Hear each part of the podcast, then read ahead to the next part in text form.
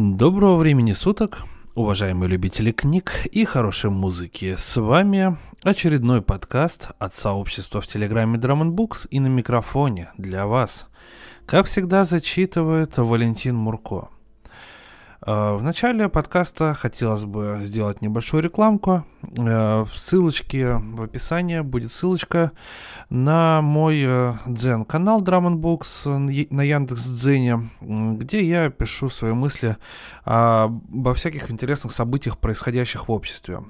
Так как сам канал отдан чисто литературе, кино и музыке, я решил не засорять его какими-то другими рассуждениями и, соответственно, Яндекс.Дзен хорошая площадка, чтобы э, там э, писать различные мысли про футбол, про чиновников, не знаю, про какие-то события в обществе.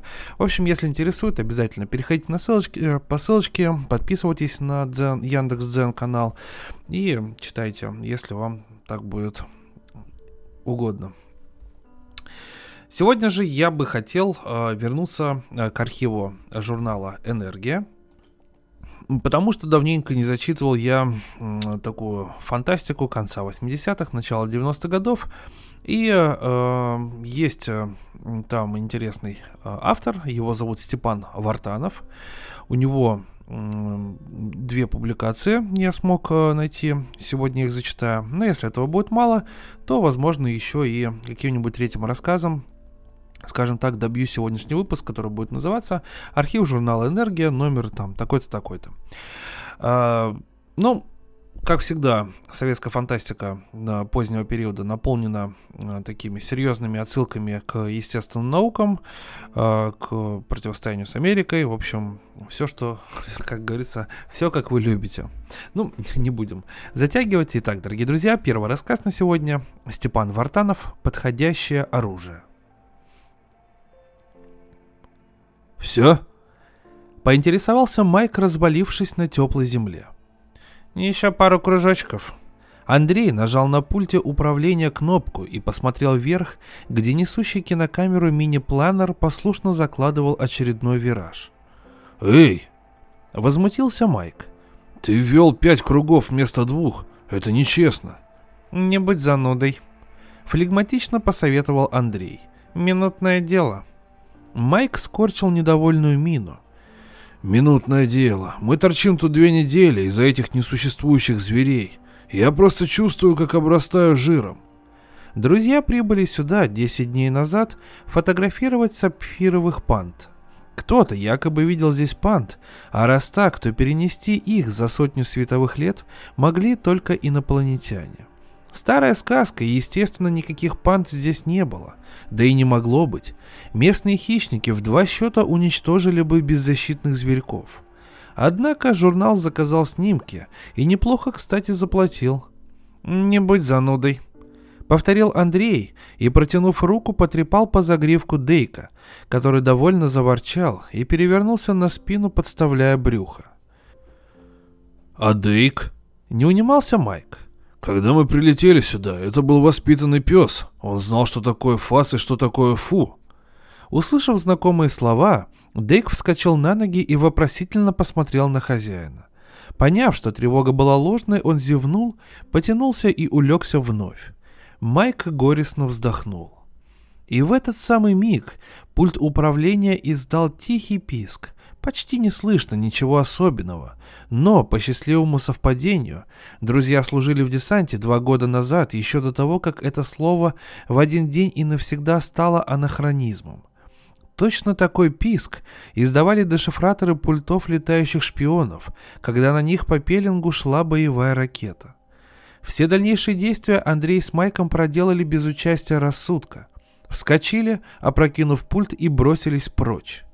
Майк при этом рванул Дейка за ошейник и скомандовал вперед, а Андрей подхватил с земли рюкзак первопроходца, служивший обеденным столом. Рассудок включился лишь после того, как они, закрывая головы руками, плюхнулись на дно небольшой ложбинки далеко за пределами лагеря.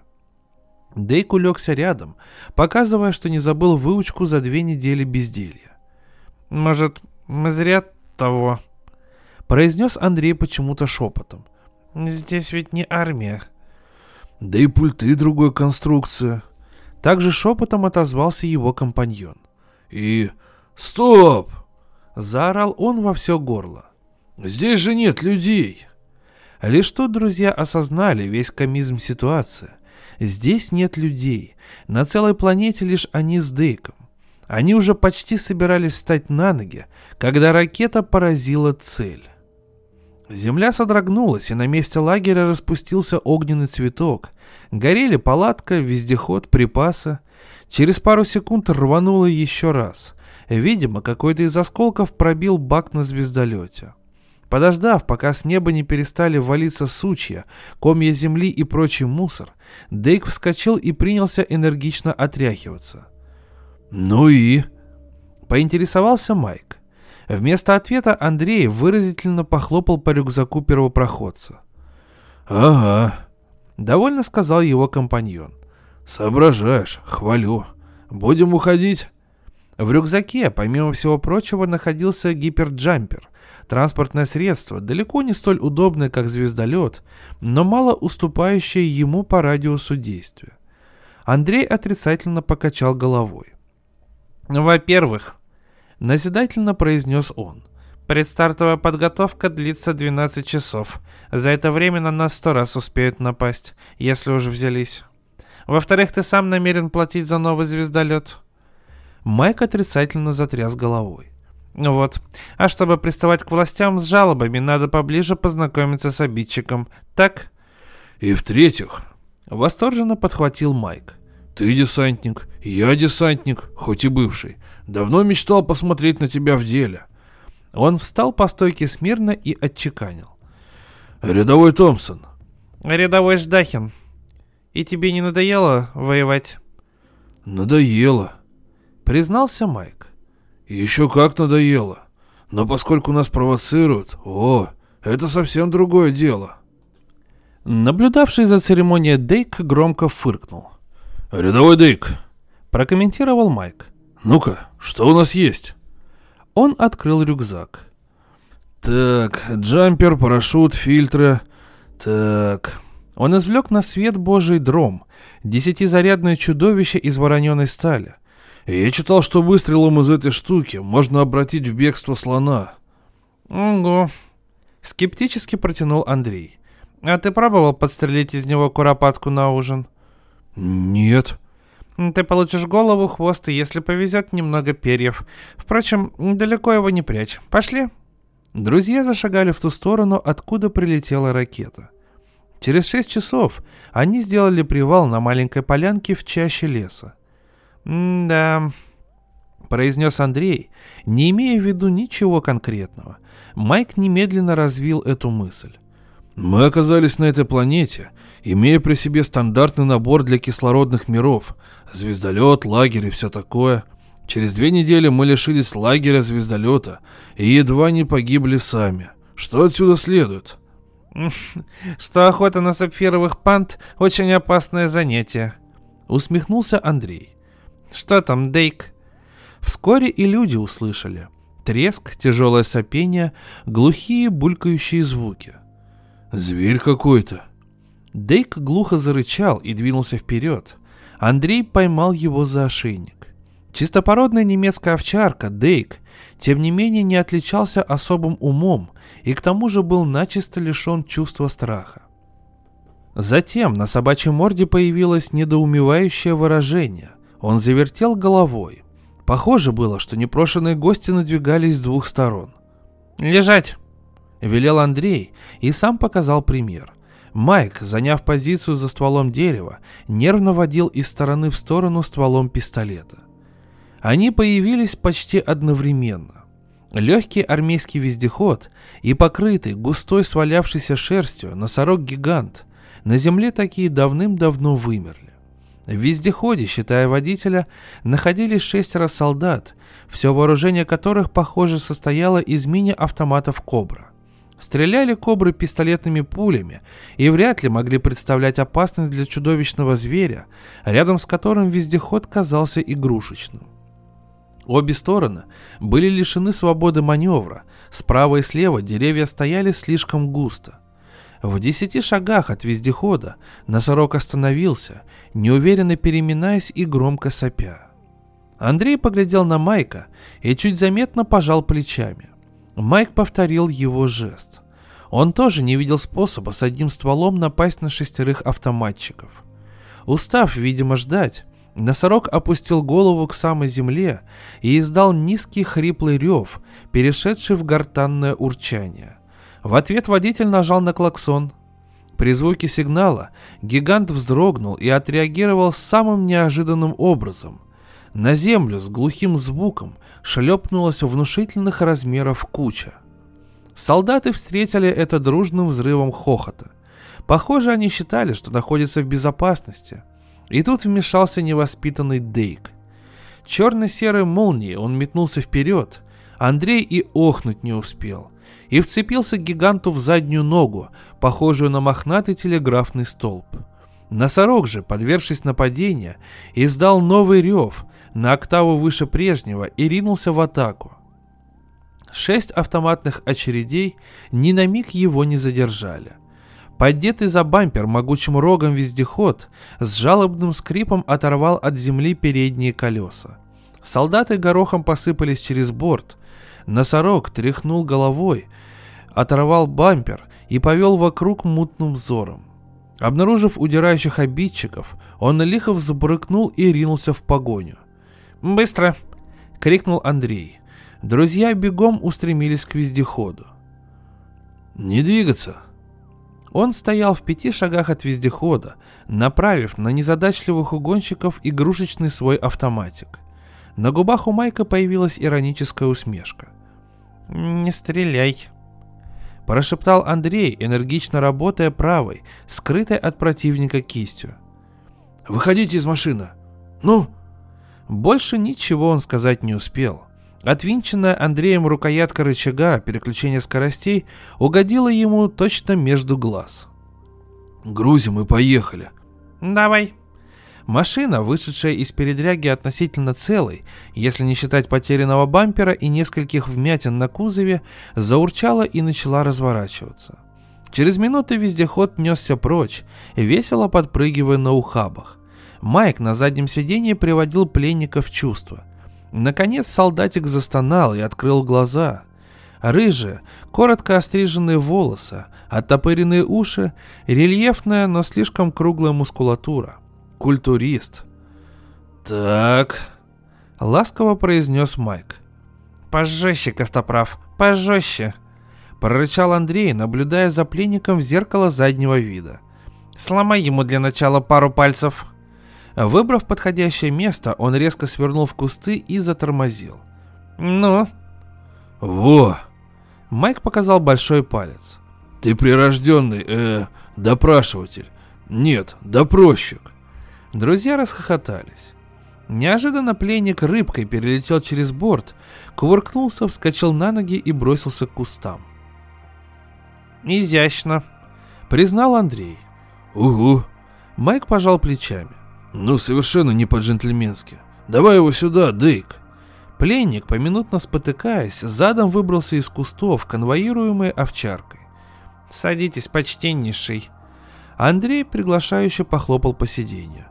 «Ты что, парень, действительно собирался в этих кустиках бегать на перегонки с вездеходом? Ну и что нам с тобой делать?» «Ваша песенка спета!» Огрызнулся парень. «Лучше сдавайтесь». «Да?» Вежливо удивился Майк. «Не согласен. Андрей, можно я с ним не соглашусь? Час назад у нас не было ничего. Почти. Теперь у нас есть вездеход. А через сутки-двое мы захватим всю планету. Да, Андрей?» «А то». Пленник презрительно усмехнулся. «Через двое суток мы...» Он сделал ударение. «Мы захватим всю Вселенную». «Как?» Переспросил Майк. «Вселенную? Андрей, он, по-моему, еще не в себе. Больно. Жалостливо поинтересовался Андрей, прикоснувшись кончиками пальцев к великолепной шишке, украшающей лоб солдатика. «Вы! Вы! Вам!» Солдатик подскочил на месте. «Спокойно, Дейк», — скомандовал Андрей. «У человека приступ». «Приступ?» Совершенно потеряв контроль над собой, солдатик, захлебываясь словами, ринулся в бой. Да, Вселенная подчинится им. Всего лишь десяток объединивших усилия фирм и три тысячи штурмовиков. Нео. Больше не надо, нет. И завод. Завод в кратере потухшего вулкана. Там внутри пещера, огромная, да. И завод, сотни тысяч тонн. И гипертранспортеры, там же в кратере. Они уже прогреты. И через сколько сейчас? Через 27 часов будет демонстрационный удар по столицам крупнейших стран, а потом ультиматум. Да. Ты хочешь сказать?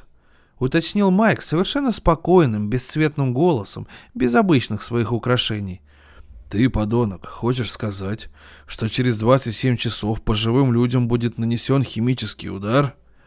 Поняли, наконец. Отдуваясь, произнес солдатик. Сдавайтесь. В следующий миг он полетел на пол от могучей затрещины. «Там и сиди». Майк вопросительно посмотрел на Андрея. «Что делать? Может, джампер? На землю и обратно с подмогой, а?» «Транспортеры прогреты!» Усмехнулся пленник, не вставая, однако с пола. «Как вы появитесь, они сработают!» Не дождавшись ответа, он продолжал. «Смотрите, вы включаете джампер, вводите координаты цели, и с этого момента до старта должно пройти... 12 часов. Вздохнул Майк. Вы прибываете на Землю и даете им наши координаты. Они вводят их в свои гипердвигатели и ждут еще 12 часов. Ясно? У вас остается 3 часа. А теперь подумайте. Можно за 3 часа добраться до правительства, убедить его и подготовить десант. Армию. Армию вы зря распустили, господа либералы. Солдатик вновь заполз на кресло и развалился, положив ногу на ногу. «Вы могли бы атаковать настолько атомным оружием. Оно действует мгновенно». Солдатик хихикнул. «Разобрали вы атомные бомбы. Ой!» «Тебе где сказали сидеть?» Спросил Андрей. «Ладно, поднимайся и вылезай». «Что?» Солдатик побледнел, как полотно. «Здесь? Нет, вы меня не убьете!» Майк схватил пленника за ремень и за шиворот и, ухнув, выкинул из машины. «Едем», — сказал Андрей, заводя мотор. «На месте разберемся». Вездеход прыгнул вперед, сминая стену кустарника. «Разберемся», — упрямо повторил Андрей. «Должен быть выход, у нас еще есть время». «Ты собираешься за эти часы создать оружие массового поражения?» «Должен быть выход», еще через час они достигли цели. Вулкан представлял собой невысокую гору, поросшую густым лесом и увенчанную пятикилометровым кратером. Он давно потух. Вездеход друзья утопили в озерце, образовавшемся на месте одного из побочных кратеров, и теперь лежали в густой траве на склоне, наблюдая за расположенным внизу городком. Солдатик сказал правду – Внизу действительно стоял химический завод, окруженный шестью ребристыми, похожими на увеличенные шарики скомканной фольги, гипертранспортерами. «Что будем делать?» — спросил Майк. «Пойдем поближе». Андрей задумался. «Вон туда. Видишь полоса препятствий?» «Ты думаешь?» «Они туда не полезут. За сутки до операции тренироваться поздно». Посты часовых удалось миновать без особого труда разместились в макете двухэтажного дома. Лучшего наблюдательного пункта нельзя было придумать. Ну и что теперь? Может, попробовать захватить транспортера? Неуверенно предположил Майк. Шесть сразу? Заминируем. Майк вздохнул и, почесав затылки, признался. Ерунда все это. Тут за окном раздался дробный грохот и топот множества ног. На плац, расположенный вблизи завода, под барабанный бой вышли ровные шеренги солдат. «Так», — после паузы мрачно произнес Андрей. «Их действительно три тысячи». «Взорвать склад Иприта?» Не обращая внимания на его реплику, сказал Майк. «Ну что ты зациклился? Взорвать, взорвать. Чем взорвать? И как? Так тебя туда и пустили». Барабаны смолкли. На плацу стоял ровный прямоугольник. Вечернее солнце играло на пластике шлемов. Затем на трибуну перед строем поднялся человек. Расстояние не позволяло ни разглядеть его, ни услышать, что он говорит. Каждый раз, Когда он переставал жестикулировать, плац словно взрывался приветственным ревом. «Слишком знакомо», — процедил Андрей сквозь зумы. Майк, который за свою жизнь тоже успел вдоволь насмотреться, горестно кивнул. «Думай, Майк, думай, что мы можем?» «Привести десант. Раз. На первый удар будет за ними». «Пожалуй. Привести звездолеты и таранить транспортера. Вместо атомной бомбы...» «Сшибут». Андрей взял друга за плечо и повернул к окну. «Ну вон туда смотри. Что видишь?» «Мангуста», Вздохнул Майк. Проглядел я ее. Значит что? Наверное, есть еще ракета. Отменяется. Резюмировал окно. Майк с ненавистью поглядел в окно. Сволочи. Произнес он. Просто сволочи. Соскучились по твердой руке. Гада. Раздавить. Утопить в дерьме. Стоп. Андрей резко вскинул голову. Как ты сказал? Ага, это идея. Отбываем. Он вытащил из рюкзака джампер и лихо пробежался пальцами по клавишам программатора. Вот, готово. Майк подошел к нему и заглянул ему через плечо. «Планета Метан?» Он с изумлением поглядел на Андрея. «Эй, ты часом не того?» «Нет, не того». Андрей улыбался с видом совершенно счастливого человека. «И не метан, а метан-прим перевалочный пункт. Несколько секунд Майк недоумевающе таращился на Андрея, затем до него дошло. «Метан!» — выдохнул он. «Ух ты, Андрюша, ты гений!» Он метнулся к рюкзаку, вытащил из него какой-то продолговатый предмет длиной с ладонь и, подбежав к окну по пояс, высунулся наружу. Вернулся он уже без предмета. Вид у него был до нельзя довольный. «Поехали! Дейк!» Привыкший к подобным процедурам, Дейк подошел и улегся рядом, не делая никаких попыток выйти из трехметрового круга, радиуса действия джампера. Андрей набрал на клавиатуре команду на исполнение, и на миниатюрном экранчике зажглась колонка нулей. Через 12 часов все нули превратятся в единицы, и джампер с экипажем возникнет в зале диспетчерской на станции Метан Прим. В конце прошлого века традиционное сельское хозяйство было практически полностью вытеснено гидропонной технологией, не использующей органических удобрений, и перед человечеством встал вопрос утилизации канализационных стоков. Проблема была решена весьма оригинальным способом. Все стоки и органические отбросы перебрасывались на космическую станцию Метан-Прим, а оттуда на крошечную планетку Метан. На планетке отходы бродили, выделяя в атмосферу большое количество метана, а метан этот перебрасывался обратно к потребителю. «Мы врываемся туда?» — возбужденно сказал Андрей. «Вяжем рабочую смену». «И меняем программу гипертранспортеров», — подхватил Майк. «И на головы этих идиотов обрушивается водопад дерьма». «Они не успеют нажать на пуск?» «Вряд ли. Транспортеры сразу закоротит, да и им будет не до того. Ничего, они заслужили это. Жаль, мы этого не увидим. Как они стоят на плацу и вдруг с неба... Почему не увидим? Майк хитро подмигнул. Я укрепил за окном видеокамеру. Что? Это возместит нам убытки за сожженный корабль. Тебя что-то еще беспокоит? Видишь ли, задумчиво сказал Андрей. На Земле ведь нет оружия массового поражения. Ну так что? Не понял Майк. Я боюсь, что мы создаем прецедент, признался его товарищ. Ну вот. А, а, да, такой рассказ. Такое ощущение, как будто а, Джагурдук отправили на планету, где там нашел фашистов, и в своих лучших традициях он решил просто закидать всех дерьмом. Ну, оставлю этот рассказ, скажем так, на ваш суд. И э, перейду ко второму сегодняшнему рассказу от э, Степана Вартанова, который называется «Фальстарт». Авария застала 19-го в оранжерее. Лампы вдруг погасли, затем вновь зажглись, но в пол канала и не все. Такое случилось впервые и означать могло лишь одно.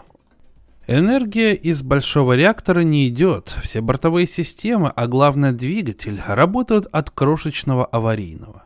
Сейчас его керамический шар медленно раскаляется в тишине кормового отсека. Видение и впрямь было зловещим. Аварийный когда-то уже давал течь, и это обернулось страшной трагедией. Чинили реактор тогда не в самых подходящих условиях, и если он снова потечет...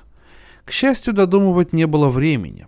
Из коридора донесся резкий удар гонга, а затем женский голос, записанный в незапамятные времена. «Тревога первой степени. Тревога первой степени». Тут только девятнадцатый сообразил, что еще стоит, согнувшись над ячейкой, гидропонной секция с секатором в руках. Выпустив инструмент, он кинулся к выходу. «Только бы не взрыв, что угодно, только не взрыв. Большого реактора нам не починить». Повторял он про себя, словно заклиная кого-то. Из полумрака за бегущим человеком, казалось, злорадно наблюдали светящиеся чудовища, человечки, персонажи мультфильмов. Ребятишки давно разрисовали стены и двери на всех ярусах корабля. На бегу успел удивиться открытым, незаблокированным дверям боксов. И только удивившись, сообразил, что тревога была первой степени, а не нулевой. Немедленное уничтожение не грозило. На верхних ярусах корабля было посветлее, а может просто аварийный реактор успел выйти на режим. Во всяком случае лампы горели ярче. Красным светом освещались открывшиеся в стенах ниши со скафандрами, однако динамики хранили молчание. Видимо, компьютер все еще не установил причину аварии, и скафандры были поданы просто на всякий случай. Добежав, наконец, до малой рубки, девятнадцатый плюхнулся в кресло. В рубке была только дежурная смена. Наученный печальным опытом, экипаж по сигналу тревоги мгновенно рассредотачивался по всему кораблю. Каким бы ни был удар, под него должно попасть как можно меньше людей. Но все 200 с лишним человек экипажа в эту минуту также напряженно смотрели на экраны, ожидая сообщений компьютера. Обычно поиск повреждения занимал секунды, но здесь, похоже, был какой-то сложный случай. В отличие от коридоров, маленький круглый зал малой рубки освещался хорошо. Сценарий конца света, давно разработанный во всех деталях, отводил дежурным малой рубке особую роль.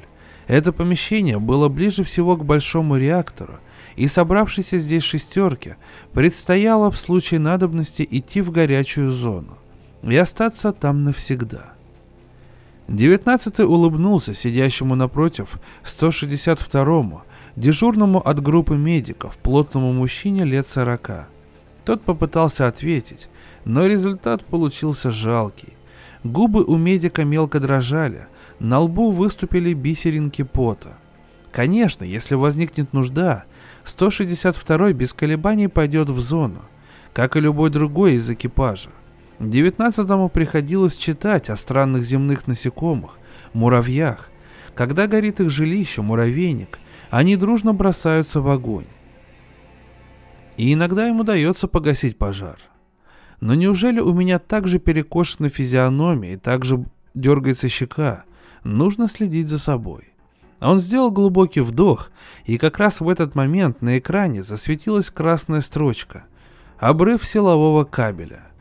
За соседним пультом тихо засмеялась 113-я, откинувшись на спинку кресла. И только тогда до него дошло. Обрыв кабеля. Всего-то. 162-й шумно заворочился в кресле и радостно объявил «Живем». «Да, живем. Все живем. На этот раз пронесло». А кто-то уже набирал на пульте слово «локализация», запрос компьютеру о месте обрыва. Ответ 19 просто не понял. На экране обычным зеленым светом вспыхнула надпись «Локализация невозможна». Компьютер управлял на корабле абсолютно всем, искал и ликвидировал мелкие повреждения, координировал все работы, держал в памяти родословные всех членов экипажа, составлял для каждого меню, следил за реактором, учил детей, столетиями поддерживая преемственность культуры, не давая исчезнуть земным знаниям, обычаям, идеалам. И уж, конечно, хранилась в его памяти схема гигантского звездолета со всеми изменениями, вносившимися после старта. И вот на тебе. Кто-нибудь знает, что это может означать? Поинтересовался 115.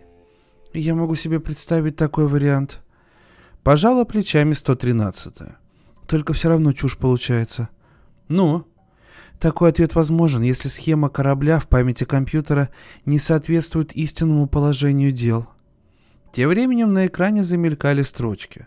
Кто-то из группы технического обеспечения давал разъяснения. Ясно было одно. Обрыв где-то снаружи, и искать его нужно вручную. Кто пойдет? Девятнадцатый неторопливо набрал на клавиатуре «Жребий». Компьютер ответил мгновенно. Девятнадцатый. Жилая зона звездолета имела форму цилиндра. Над верхним его торцом высилась ажурная ферма главного реактора, увенчанная гигантским шаром. Такое положение было выбрано не случайно. Реактор должен улавливать космический водоворот и одновременно прикрывать жилую зону от встречных метеоритов. И вот теперь, видимо, шальной метеорит ухитрился подобраться к кораблю не спереди, где он благополучно, используя, угодил бы в воронку питания, а сзади и сбоку. И не просто подобраться, а разрушить прочную оболочку вакуумной защиты кабеля. Случай, конечно, маловероятный, но ведь и времени для его осуществления было больше, чем достаточно – Такие мысли вертелись в голове у девятнадцатого, пока он поднимался по спиральному коридорчику к двери горячей шлюзовой. «Ни пуха, ни пера!» — донесся из наушников чей-то голос, чей он не разобрал. «Тебе хоть известно, что это первый выход за пределы корабля. Раньше гоняли только роботов». «Первый?» — изумился девятнадцатый. Умели же строить предки. Он коснулся контактной клавиши, Однако дверь не шелохнулась. Вместо этого замигал красный огонек, и из динамиков внешней связи раздался знакомый женский голос, тот самый, что объявлял тревогу. «Дверь заблокирована. К сожалению, выход из корабля для вас опасен. Выйти вы сможете с разрешения командира корабля после того, как дверь будет разблокирована с центрального пульта».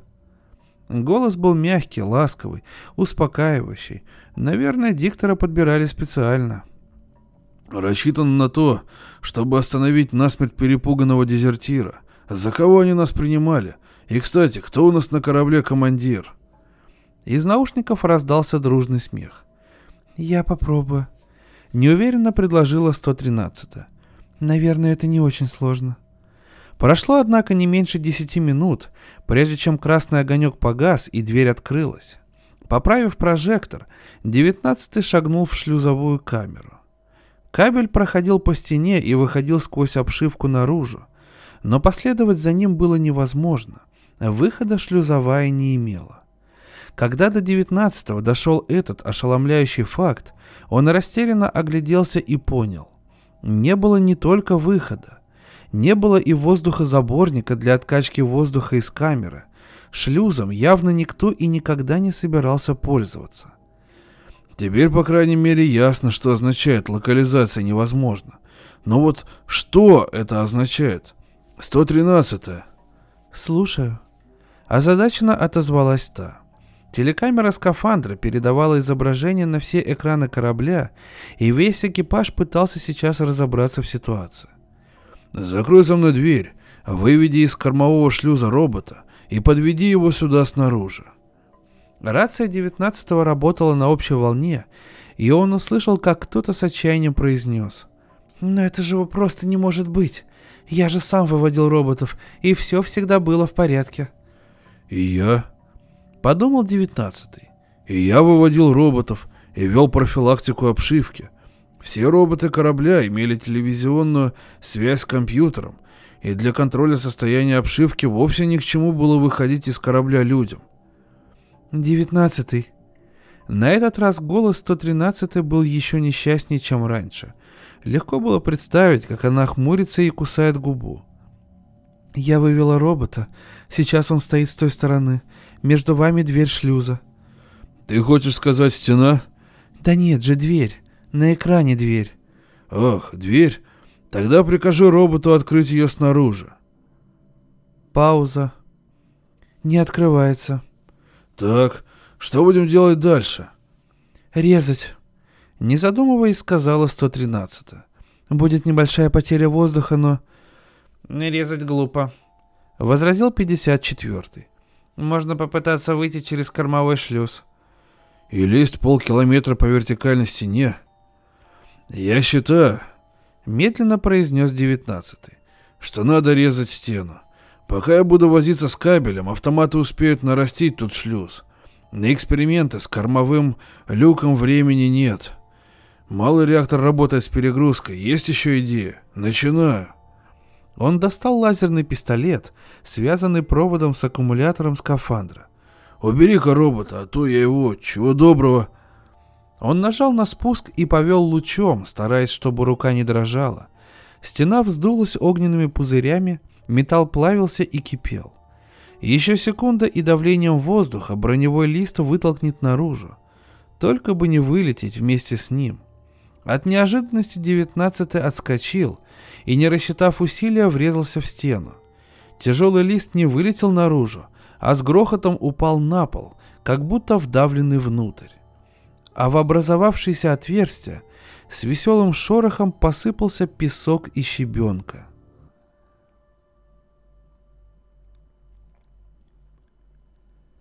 На какое-то время девятнадцатый утратил способность воспринимать окружающее, а когда пришел в себя, то обнаружил, что изо всех сил прижимается спиной к стене и тупо таращится на вырезанное отверстие с неровными оплавленными краями и на кучу грунта под ним. По куче, словно микроскопические лавины, стекали струйки пыли. Наконец он с усилием оторвался от стены и на негнущихся ногах подошел к отверстию. Очень медленно нагнулся, поднял с пола камешек — Просто камешек, кусочек серого мергеля. «Земля!» Ошеломленно произнес он, и вдруг понял, что это, пожалуй, и есть единственно возможное объяснение происходящему. «Земля! О, Господи, земля! Что же выходит, мы никуда не летели? Без малого 800 лет никуда?» Девятнадцатый выпустил из рук камешек и тяжело опустился на пол. Нас предали. Подумал он. Так вот просто взяли и предали. Подопытные кролики. Чуть слышно шелестела вентиляция. Пол привычно вибрировал от работы двигателя. Двигателя? Но ведь это все обман. И ведь кто-то подал голос 54-й. Защищал на нас эти диссертации. На нас, понимаете? Мы тут... Не верю. Упрямо твердила 113-я. «Не верю и все. Это ошибка. Это...» «Ну почему ошибка? Никакой ошибки. Изучают нас. Кто там из техников на вахте? Отключите энергию от двигателя». Прошло пять минут, десять. Внезапно вибрация прекратилась. Двигатель остановился, но невесомость не наступила. «Приехали». Больше всего землеройный робот напоминал гигантского муравья на гусеничном ходу. Муравьиная голова сверкала шестью рядами стальных челюстей эффекторов, а брюшко, где находился питающий узел, было связано с грудью тонкой талии и блестело в свете прожектора совсем как хитиновый панцирь.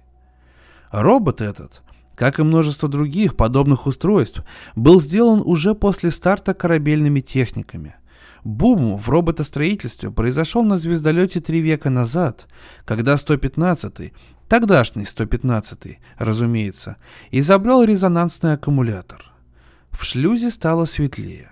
19-й обернулся и увидел двух техников, тоже в скафандрах, укрепляющих на стене дополнительные прожектора – Тут же из динамиков раздался возмущенный голос 113, требовавший, чтобы все незадействованные в операции немедленно покинули шлюз.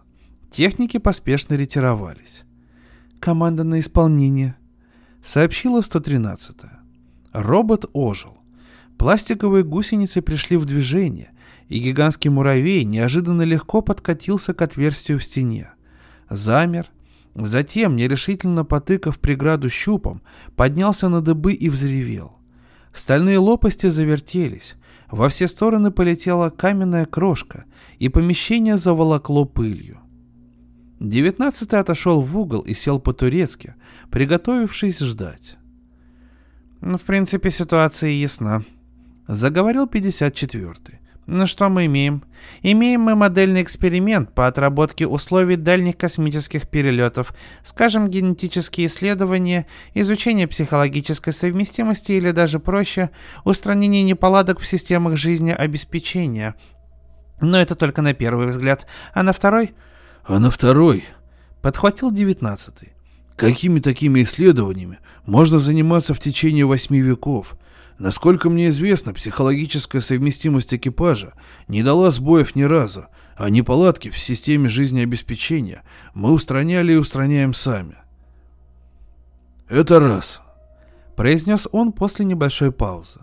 «А вот как вы думаете, неужели за восемь веков на Земле не изобрели ничего быстрее нашего корабля? За восемь веков! Ведь эксперимент должен был стать попросту не нужен. Дело не только в этом. Ты подходишь к проблеме с технической стороны. Выгодно, невыгодно. А ведь есть еще и сторона моральная. Ведь для любого из нас, членов экипажа, жизнь человеческая является абсолютной ценностью. Абсолютной. Если есть способ достичь цели, не причиняя человеку вреда, мы без сомнения выберем именно этот способ, будь он хоть в сто раз сложнее. А если способа такового нет... Мы откажемся от цели. Верно мы откажемся от цели, и ну ее к черту. Люди важнее. Так? Девятнадцатый представил, как 54-й пожимает плечами. Из книг можно сделать вывод, что и для оставшихся людей, то есть тоже, в том смысле, что с Земли улетели не все гуманисты. Но вот вопрос, как это согласуется? Это произошло 420 лет назад. На малом реакторе, установленном на корабле на случай неисправности Большого, произошла утечка радиации. Аварийного расписания тогда еще не существовало, и по сигналу тревоги весь экипаж собрался в жилой зоне. Там они все и погибли, почти тысяча человек, составлявшие тогдашний экипаж. Автоматика заблокировала ясли, где находились дети от 1 до 3 лет. И все. К счастью, системы очистки воздуха и воды имелись в каждом помещении, так что ясли превратились в изолированный островок, отрезанный от остальных помещений. Единственными воспитателями для малышей служили учебные программы до книги. Они забыли даже свои имена, чего требовать от трехлеток, знали лишь номера, соответствующие им в памяти компьютера. А снаружи, где экономная автоматика отключила ненужный свет, мерцали по ночам стены, да плодились в оранжерее и виварии жуткие мутанты. Прошло 80 лет, прежде чем они смогли покинуть свое убежище, и более 200, пока не отскоблили по сантиметру въевшуюся в стены радиоактивную пыль. И теперь получается, подумал девятнадцатый, что все это время над нами росли деревья и светило солнце, что мы не летели никуда, и что там наверху сидели у экранов люди, которым стоило лишь нажать на кнопку. «По-моему», — произнес он, — «аморальна сама идея полета. Нужно быть палачами, садистами, чтобы такое проделать». Грохот оборвался, и наступила тишина. Затем зашуршал, осыпаясь песок, и из тоннеля, пятясь, выбрался робот и отъехал в сторону, освобождая дорогу. Дорогу на землю. Девятнадцатый направился вперед. Пол в коридоре, пробитом в скальном грунте, круто шел вверх, так что иногда приходилось помогать себе руками. Вдобавок у девятнадцатого возникло очень неприятное чувство, а именно, что все эти тонны мергеля у него над головой сейчас просядут. Он встряхнулся, прогоняя наваждение. После того, как он поднялся метров на пятнадцать, путь неожиданно преградила сплошная стена сплетенных корней. Подчиняясь приказу компьютера, робот пробил шахту в камне, но оставил закрывающий вход слой дерна. «Внимание!» — произнес девятнадцатый. «Я выхожу». Он снова поправил телекамеру, затем размахнулся и ткнул преграду кулаком. Сопротивление оказалось на удивление слабым. Девятнадцатый высвободил руку, и в пробоину хлынул солнечный свет. Тогда он изо всех сил рванул упругий ковер на себя. Тоннель, выходил на горный склон, заросший травой и редким кустарником. В траве были разбросаны разноцветные пятна цветов. Девятнадцатый поднял глаза и впервые в жизни увидел небо. По небу плыли облака, и все это великолепие находилось гораздо выше, чем он предполагал. Внизу, у подножья горы, была долина, заросшая лесом, а выше и правее сияли нестерпимым блеском горные вершины. «Справа!» Донеслось из наушников. Девятнадцатый стремительно обернулся. Метров в двадцати от него сидел небольшой рыжий зверек с тонкой мордочкой и длинным пушистым хвостом. «Лиса!» Выдохнула 113-я. «Живая лиса!» «Зато людей тут нет», — произнес девятнадцатый. «И я не вижу никаких следов их деятельности. Попробуйте выпустить сокола». На небо он старался не смотреть, с непривычки сильно кружилась голова. Смотрел на лесу. «А что? Это идея!» Соколом назвали созданный техниками звездолета робот-разведчик, по сути летающую кинокамеру. Внешне он был неотличим от земной хищной птицы, хотя, конечно, использовал другой принцип полета. Он вылетел из люка, словно коричневая молния, лесу как ветром сдуло и сразу же круто пошел вверх. Ионный двигатель работал почти бесшумно. Девятнадцатый, поколебавшись, уселся на землю у входа в туннель и, достав из заплечного кармана скафандра экран, пристроил его на коленях. Сокол уже закончил набор высоты и теперь двигался по расширяющейся спирали, в центре которой находился корабль. По экрану проплывали горные склоны, чередующиеся с долинами, Затем пошла степь, пересеченная множеством речек. На юге-востоке стояли горы. Внизу, у самого подножия, их склоны были покрыты лесом. Затем лес становился все ниже, а там сдавалась и трава, уступая место леднику, пронизанному многочисленными трещинами и питающими ручьи и речки, кажущиеся с высоты тонкими линиями. И никаких признаков человека. Не так я все это себе представлял. По идее, здесь наверху должен стоять институт, исследующий нас. Иначе зачем был нужен сам полет? И потом, должен же быть кто-то, кому можно в морду плюнуть. В наушниках раздался голос 84-го, одного из старейших членов экипажа. «Полет!» — усмехнулся он. «Полет!» — упрямо повторил девятнадцатый. Он и был полетом. Для нас, по крайней мере, да. Мы летели к звездам. А что до тех, кто нас в этот полет отправил, не думаю, чтобы их мнение меня особенно интересовало.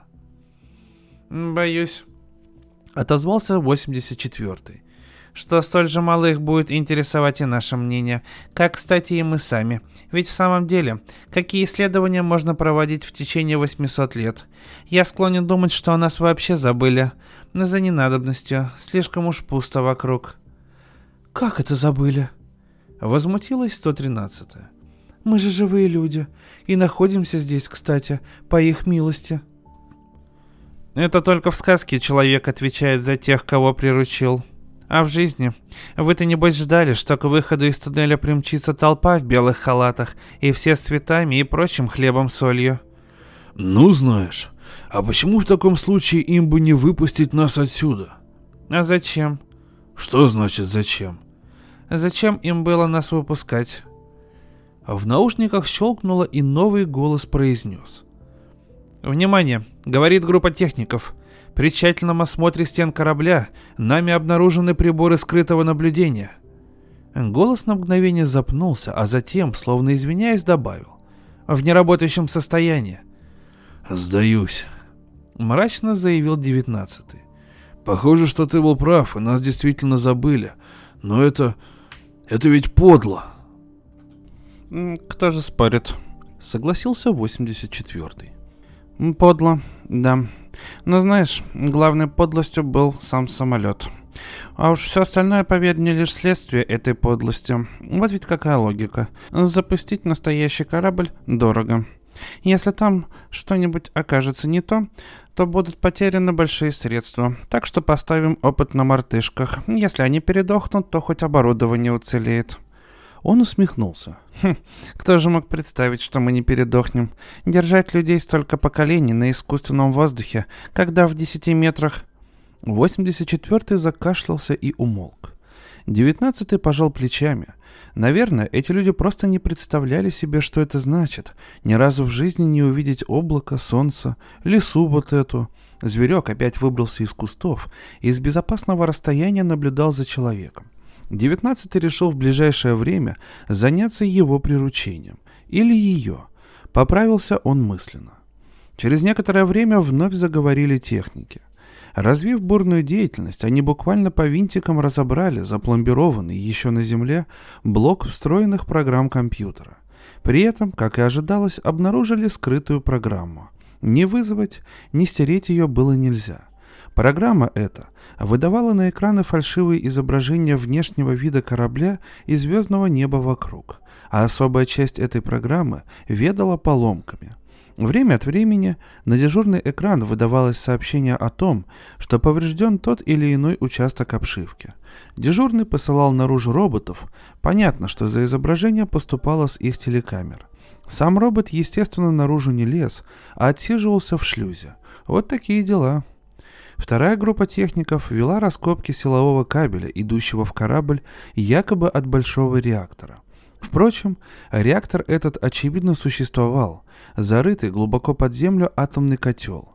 До него еще не добрались, но уже было найдено то место, где просевший грунт разорвал силовой кабель. Сокол меж тем удалился от корабля уже на 50 километров. Пейзаж оставался прежним. Поля без дорог, леса без просек, реки и речки без мостов. Словом, никаких следов человека. А затем на экране появилась дорога, выглядевшая сверху как идеально прямая линия, выложенная пунктиром белых пятен и перечеркивающая равнину с севера на юг. Летевшая высоко в небе машина поджала крылья и, спикировав вниз, поплыла почти над самой землей, на высоте каких-нибудь 10 метров. Строго говоря, их находка уже давно не была шоссе, по крайней мере в обычном смысле слова. Белые пятна, замеченные людьми с высоты, вблизи оказались вздыбленными и покореженными останками бетонного покрытия, сдвинутыми и расколотыми напором растительности. И все-таки это была дорога. Сокол набрал высоту и полетел над дорогой на север. Разумеется, ни одна птица не выдержала бы такой гонки, Машина сложила крылья, как при пикировании, и понеслась по прямой со скоростью 400 км в час. «Правый, верхний угол экрана», — вдруг сказала 113-я. Теперь 19-й тоже заметил возвышающееся довольно далеко от шоссе сооружение, искусственное происхождение которого не вызывало ни малейших сомнений. Высокое здание из серого камня увенчано было черно-зеленым каплевидным куполом, Стены были покрыты трещинами, из которых пробивалась трава и даже два-три довольно крупных дерева. На месте окон и дверей в странном строении зияли черные не то проломы, не то провалы, и еще один пролом был в куполе, словно дополнительная дверь. Подчиняясь сигналу оператора, «Сокол», влетев в одно окно, вылетел из другого. За то короткое время, что летающий разведчик находился внутри, им было сделано несколько снимков, и теперь компьютер, разделив экран на две части, показывал их по очереди на левой половине. Первое, что бросалось в глаза, был, конечно, свет. Столбы света падали из отверстия в куполе и из окон, создавая странное впечатление рассеченного пространства. Навстречу свету тянулись стебли каких-то растений. На стенах здания можно было различить полустертые, почти скрытые слоем грязи рисунки. Высокий сводчатый потолок поддерживали проросшие грибами стропила. «Церковь!» Купол медный окислился. «А крест?» Спросил девятнадцатый. Креста не было. «Может быть, его забрали?» Предположила сто тринадцатая. «Был такой обычай?» «Не знаю. Но почему бы и нет? Это было бы только справедливо, когда люди уходят откуда-то навсегда. Они снимают с церкви крест и забирают его с собой. Вряд ли. Подал голос 84-й. Навсегда, как ты выразилась, уходили обычно не от хорошей жизни, и было тогда не до крестов. Навсегда. Подумал девятнадцатый. Он покачал головой, вглядываясь в окружающие церковь поля. Навсегда. Кто же уйдет из такого рая навсегда? И куда? Или, может быть, к этой красоте можно привыкнуть настолько, чтобы, уходя, не почувствовать боли? Крест нашли буквально через минуту. Он лежал в густых кустах у стены, воткнувшийся в землю и заросший мхом. Сокол парил теперь в трехстах метрах над землей, слегка покачиваясь в потоках нагретого воздуха. «Кстати», — задумчиво произнес 84-й, «меня очень интересуют эти холмики. Слишком уж правильно они расположены». «Ты полагаешь?» «Похоже на остатки домов. Что, если разрыть один из них? Ничего живого там нет». Сокол накренился, скользя вниз и в сторону, и выплюнул две горошины. Резонансные аккумуляторы огромной емкости. Прошло не меньше секунды. «Не сработали», — подумал девятнадцатый. Оружие такой мощности никогда не испытывали в корабле. Затем сверкнуло пламя, и один из холмиков словно вывернулся наизнанку, выбросив в небо бурый фонтан земли. Хотя оператор выбрал самый удаленный от церкви холмик, видимо, взрывная волна докатилась до нее. Со стены сполз огромный пласт штукатурки, а росшая раньше из трещины вкладки березка висела теперь кроной вниз, удерживаясь на стене каким-то чудом. Сокол снизился. «Это называется...» — сказала 113-я. «Сейчас.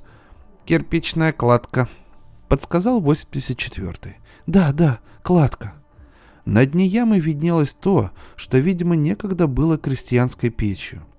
«Я слышал», — тихо произнес девятнадцатый, «что когда в избу попадала бомба, рушилось все, кроме печи. Печь выдерживала». Он испытал неприятное чувство, словно где-то допустил ошибку. «Здесь мы ничего не найдем». Внезапно на экране появилась красная строчка. «Нападение». Крупная птица, почти вдвое превосходящая летающего разведчика по размерам, с гортанным клёкотом ринулась на него сверху. Окажись на месте робота живое существо, оно, вне всяких сомнений, было бы застигнуто этим стремительным нападением врасплох, так как почти не имея скорости не успело бы уклониться. Сокол успел. Ионный двигатель звонко щелкнул, отбросив его в сторону, и противник с шумом и хлопанием крыльев пронесся мимо. Промахнувшись, он потерял равновесие, перекувыркнулся пару раз и оказался в результате метров на 10 ниже. Неудача, впрочем, немало не смутила Драчуна. Он развернулся и стал набирать высоту для очередной атаки. На экране возникли новые строчки. Уничтожить, игнорировать, уклониться. Затем первые две погасли, и сокол свечой взмыл на километровую высоту, оставив разочарованного преследователя далеко позади.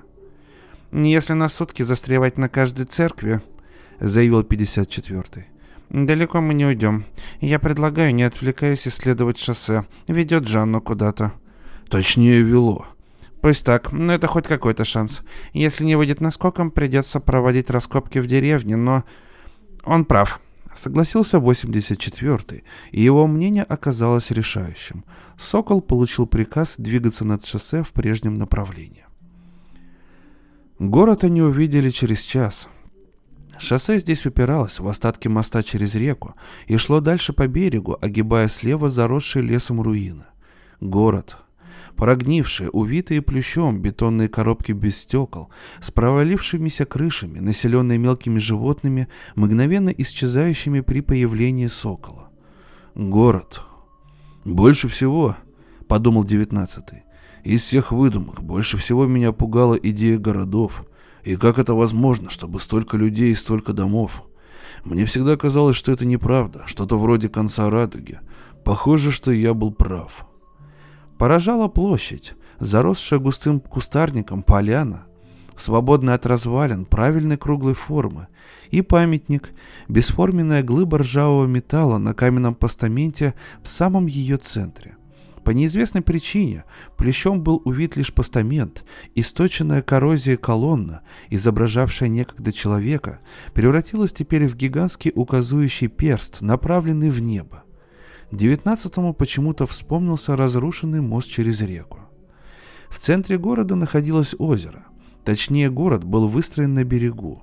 Впадало в озеро несколько ручейков, но видимого стока не было, и когда сокол, чиркнув по поверхности воды, взял пробу на анализ, оказалось, что вода соленая. Шоссе шло дальше. После недолгого обсуждения было решено проследить его до конца, и сокол покинул мертвый город. Местность сильно понизилась, полет теперь проходил над низиной, заросшей густой травой, вдоль берега широкой реки.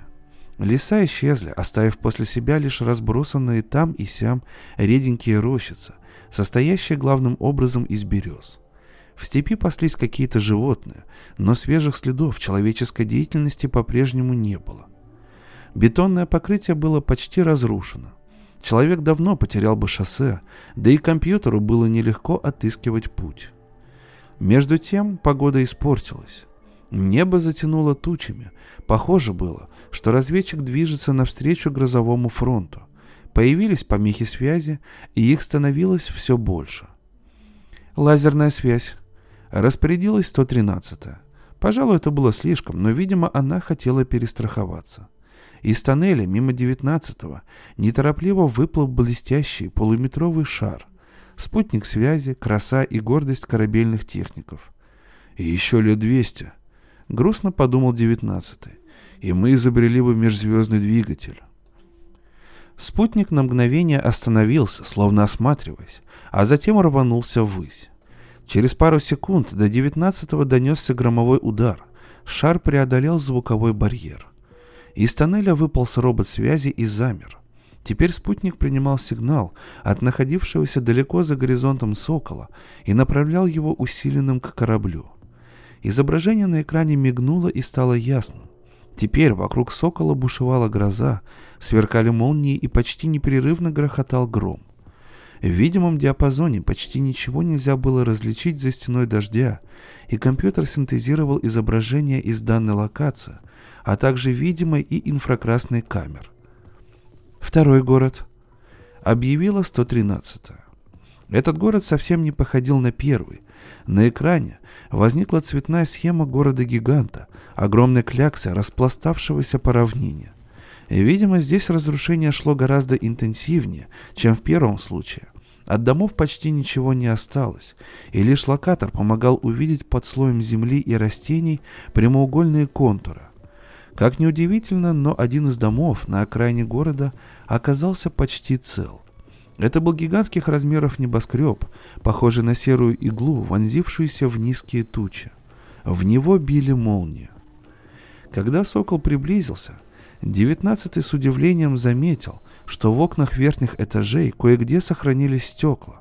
Но, конечно, он же читал, что из-за сильного ветра наверху в небоскребах использовали стекла особой прочности. И все равно странно. Компьютер закончил наконец обработку данных локации и выдал на экран карту города в целом. «Опять озера?» Изумилась 113-я. В городе было четыре озера, два связанных перемычкой с рекой и два изолированных. «Это не озера», — подал голос 84-й. «Это воронки от атомных взрывов». «Что?» — воскликнул 19-й. Все заговорили разом, и некоторое время ничего невозможно было понять. Здесь была война. Дождавшись тишины, вновь заговорил 84-й. Это объясняет все. И отсутствие людей, и то, что мы, что нас забыли, и пустой эфир. Полагаю, мы единственные люди на планете. «Война», — подумал девятнадцатый. «Очень просто, война». Он попытался представить себе облака, сотканные из огня и пыли, поднимающиеся над огромным городом. «Не сходится», — заявила 113-я. «Небоскреб цел, а он не так уж далеко от ближайшего озера». «Обычно», — отозвался 56-й. Высотное здание строят с большим запасом прочности, сейсмической. Кроме того, он стоит к этому озеру самой узкой гранью, на которой, кстати, выбиты все стекла. «Внимание!» Вмешался новый голос. Говорит группа технического обеспечения. Мы нашли в библиотеке карту, и этот город на ней. Голос на мгновение умолк. Ну так вот, с момента нашего старта до начала войны, судя по тому, что они успели построить, прошло не меньше 70 лет. Значит, дело не в войне, значит, предательство все-таки остается. Подумал девятнадцатый. 70 лет, в корабле сменилось три поколения. Война лишь довела злой розыгрыш до логической развязки. Ну что же, теперь этот мир принадлежит нам. Можно считать, что мы достигли звезд. Он поднялся, собираясь возвращаться в корабль. Затем, неожиданно для самого себя, повернулся, открыл забрало шлема и сделал глубокий вдох. Пахло незнакомыми травами и теплым летним вечером. В траве звенели кузнечики, кричала какая-то птица. «Предки!» — медленно произнес девятнадцатый. «Благодаря вашему предательству мы остались живы. Но это вовсе не значит, что мы вас когда-нибудь простим».